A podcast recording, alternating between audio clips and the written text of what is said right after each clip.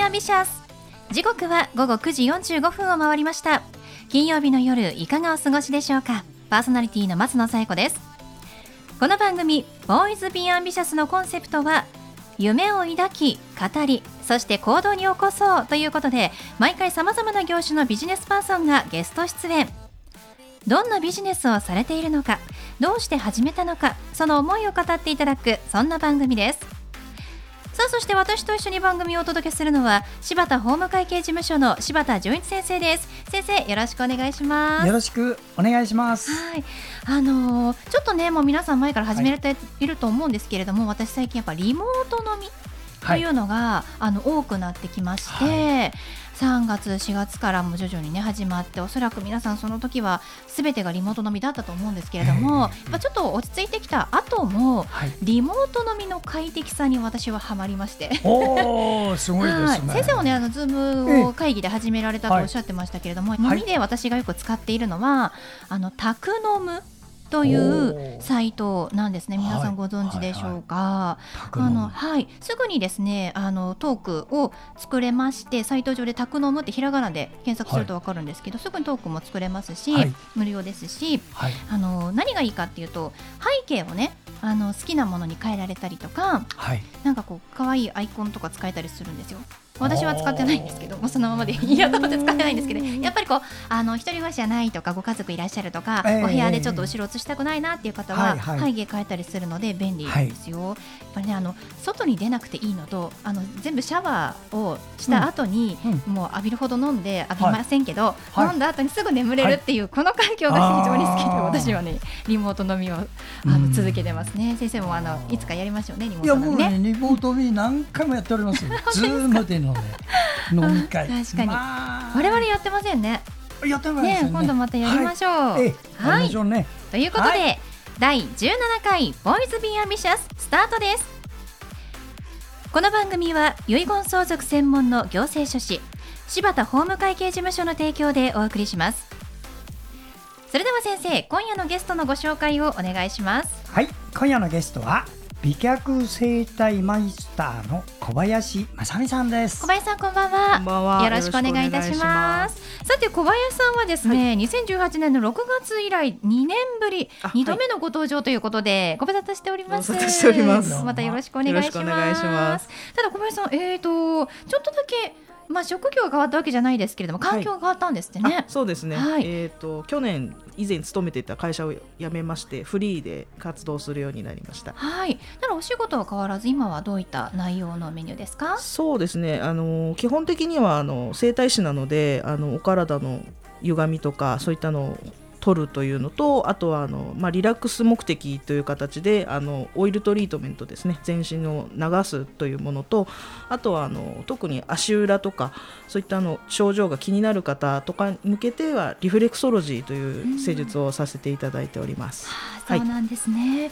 どうしてこう独立しようと思われたんですか？そうですねやっぱりあの勤めていると、うんそのお店お店の、まあ、特徴でもある施術っていうのを忠実に再現しなくちゃいけないっていうのがあるんですけれども、あの私も今年でキャリアが12年になったので、はい。やっぱりあの自分の考えで施術をしたいなっていうのが、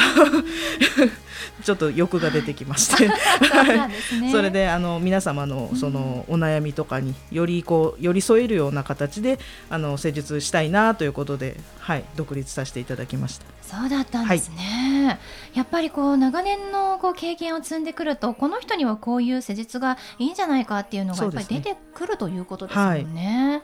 自由にやりたいお客様のためになりたいということで独立されたとはいい、うことですね。およそ1年前そうですね。4はい月ですね、去年の。はい、1年経ったということなんですが、でもやっぱりこう直接ねおはい客様に触れて施術をするということで、はい、もうコロナの影響が す。ごく心配なんですけれども、はやっぱり緊急事態宣言が出てからっていうのは変わりましたか、そうですね。やっぱりあのーご心配な方が多いということもありましたので、一時的にあの、まあ、予約をストップさせていただいて、あのまあ、まずは安全が確保されるかどうかっていうのと、まあ、あのそれより以前からずっとあのそういった除菌対策とか、あの清潔にするっていうことに対してはあのかなり力を入れながら、あの施術をしてましたので、まあ、それに加えてって感じで、えーまあ、状況がうまくできるようになってきたので緊急事態宣言が5月の末に解除になりましたので、えー、6月から正式に予約を再開させていただきました。はあ、よかったです。はい、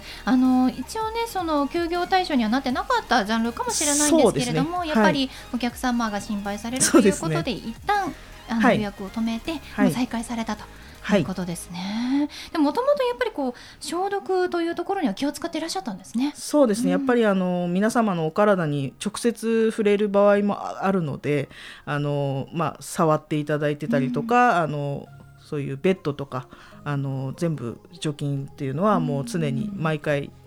えーと、お客様が変わるたんびにやらせてはいただいてました、はい、小林さんはあの出張で行かれることが多いということですけど、ね。はい、出張メインでやってらっしゃるんですね。そうですね。やっぱりあの、まあ、特にという感じではあるんですけれども今やっぱり店舗に行くっていうのがちょっと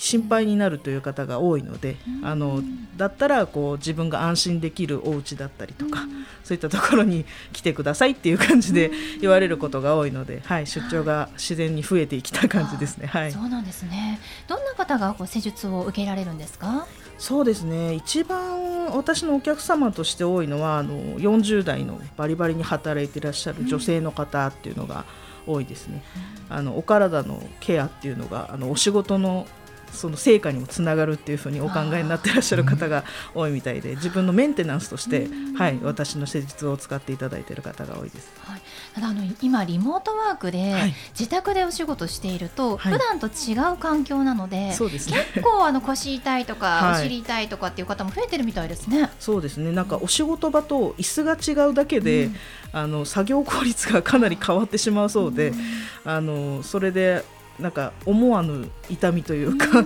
はい、お困りが出てきてあの緊急で呼んでいただくということも、はい、多くなりました。そういう方も増えていらっしゃる、とい。うことなんですね。男女比でも男性もやっぱりいらっしゃいますか？そうですね。あの私のお客様の層としては女性がほとんどなんですけど、うん、最近はやっぱりあのまあ、気づかない悩みが出てきたというんでしょうかね。あのお客様からあのご紹介していただいて旦那様とかあの大切な方をご紹介していただいてっていうのが増えてきましたね。はい。そうですよね。先生もバリバリで柴田先生もね働いていらっしゃるから 気づかないうちにあの結構足とかむくんでるかもしれないですよ。はい。小林のところね 行って、はい、飲み返しないの。ありがとうございます。はい、柴田先生にも来ていただきました。さすがです間違いなくね、揉み返しない。揉み返しがない。ああ、それ大事ですよね。そうですね。確かにどんな特徴のあのマッサージをされるんですか？まあ先ほども言いましたけど、やっぱりあのその方に寄り添ってあのコースを考えていくっていうのが一番最初ですね。なのであの最初に柴田先生に来ていただいた時も、あのどういう感じかわからないっていうふうに言われたので、まずはあのお悩みからお聞きして、あの私があのこういったコースでやらせていただくのはどうですかっていう感じでご提案させていただいてっていうことが、はい、できるので。あそれはいいですね、はい私なんかすごい体に鈍感なので なんかあの足がねむくんでるとかあまり自分でわからないんです、えー、触ってもらってやっぱむくんでるよって言われることは多いんですけれども、うん、やっぱ整骨院とか行ってもこうこういう特徴とかこういう痛みが出たら、むくんでますよ体に不調出てますよっていうの何かありますか？そうですね。一番、まあ、あのお体ってご自身が一番観察されてると思うんですけども、やっぱりあのむくんでくるとあの関節とかがすごいなんていうんですかあのくっきりしなくなってくるというか、あのちょっと腫れてるような感じっていうんでしょうかね、はい、それが一番分かりやすい特徴かもしれないです。なるほど。確かにあのむくみが取れると足首ほっそりって言いますもんね。そうですね。やっぱりこう自分の体に慎重にこう観察をして、ね、なんかちょっと太いかもとか血管浮いてるかもと思ったら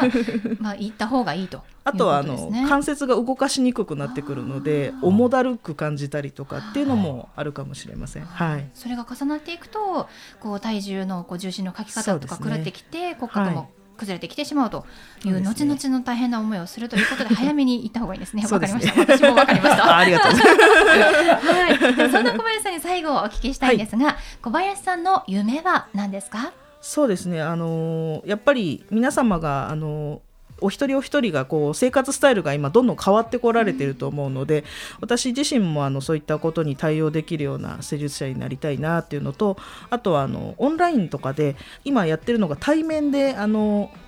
お姿を見させていただいて姿勢チェックをさせていただいてそれに似合ったあのセルフケアの方をお伝えしたりとかもしてるのでそういったところでこうご自身がメンテナンスするのに、まあ、役立てていただけるような環境が作れたらなと思ってます。本当に高校でもオンラインって役に立つんですね。そうですねはい、ちょっと気になるという方はぜひねオンラインで相談してみてはいかがでしょうか。はい、ねということで本日のゲストは美脚整体マイスターの小林正美さんでした。どうもありがとうございました。どうもありがとうございました。ありがとうございました。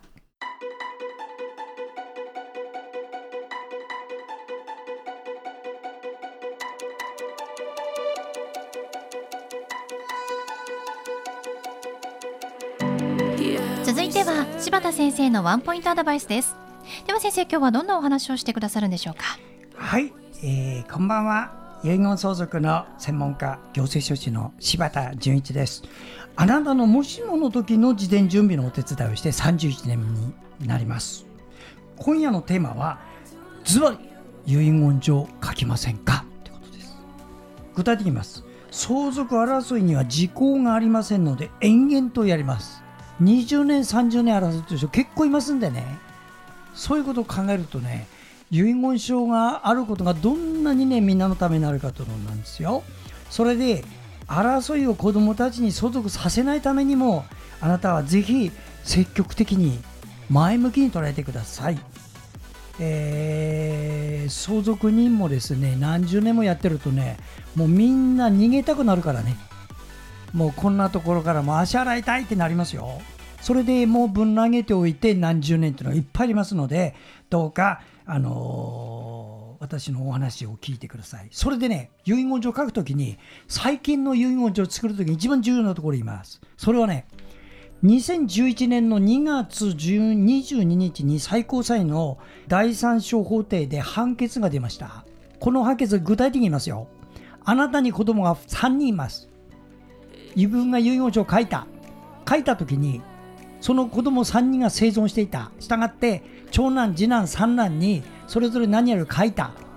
で、あなたが死ぬ前に子供の1人、長男が死んだ。交通事故で。その場合には、長男にやるべきものは、もし長男が私より先に死んでいたら、次に誰にやる？書いて、必ずそれが生きている人につながらないと、この遺言状効力はありません。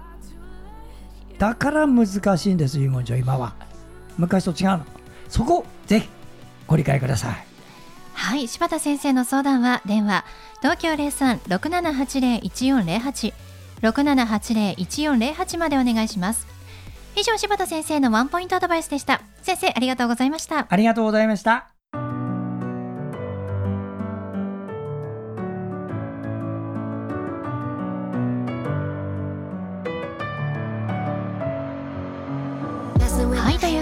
お送りしてきました「ボイス・ビア・ビシャス」いかがでしたでしょうか？本日のゲストは美脚整体マイスターの小林正美さんでした。えー、全身もねやってくださるということですからちょっと体の不調を抱えているという方ぜひ小林さんに相談してみてください。連絡先 LINE アットの公式アカウントになります。ID は数字の253そしてアルファベットの KOWKW 数字の253アルファベット KOWKW こちらで検索してみてくださいねそれではまた来週この時間にお会いしましょうお相手は松野紗友子と柴田純一でした。それではさようならさようなら。